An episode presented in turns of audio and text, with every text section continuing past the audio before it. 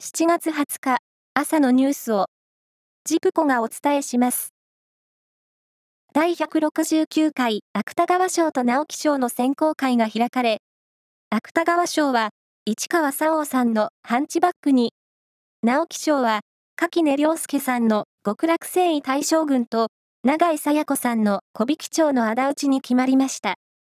芥川賞の市川さんは難病のため人工呼吸器や電動車椅子を使って生活していて、今回はデビュー作での受賞。当事者の作家がいないことを問題視して書いたと述べ、作中では出版界のバリアフリー対応が行き届いていない現状を批判し、なかなか電子化が進んでいない。もっと真剣に早く取り組んでいただきたいと求めました。マイナンバーに違う人の公金受取口座を誤って登録するミスが相次ぎ、個人情報が漏洩した問題で、政府の個人情報保護委員会は昨日、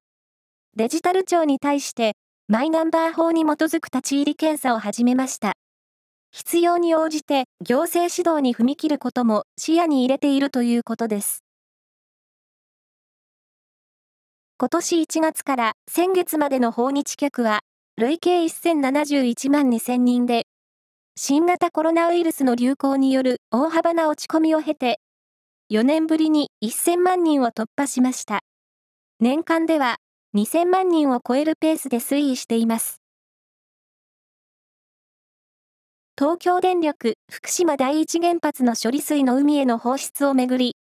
政府が放出に反対する中国に対し、専門家や実務者レベルによる協議の場の設置を提案していることが分かりました。中国側は現時点で応じていません。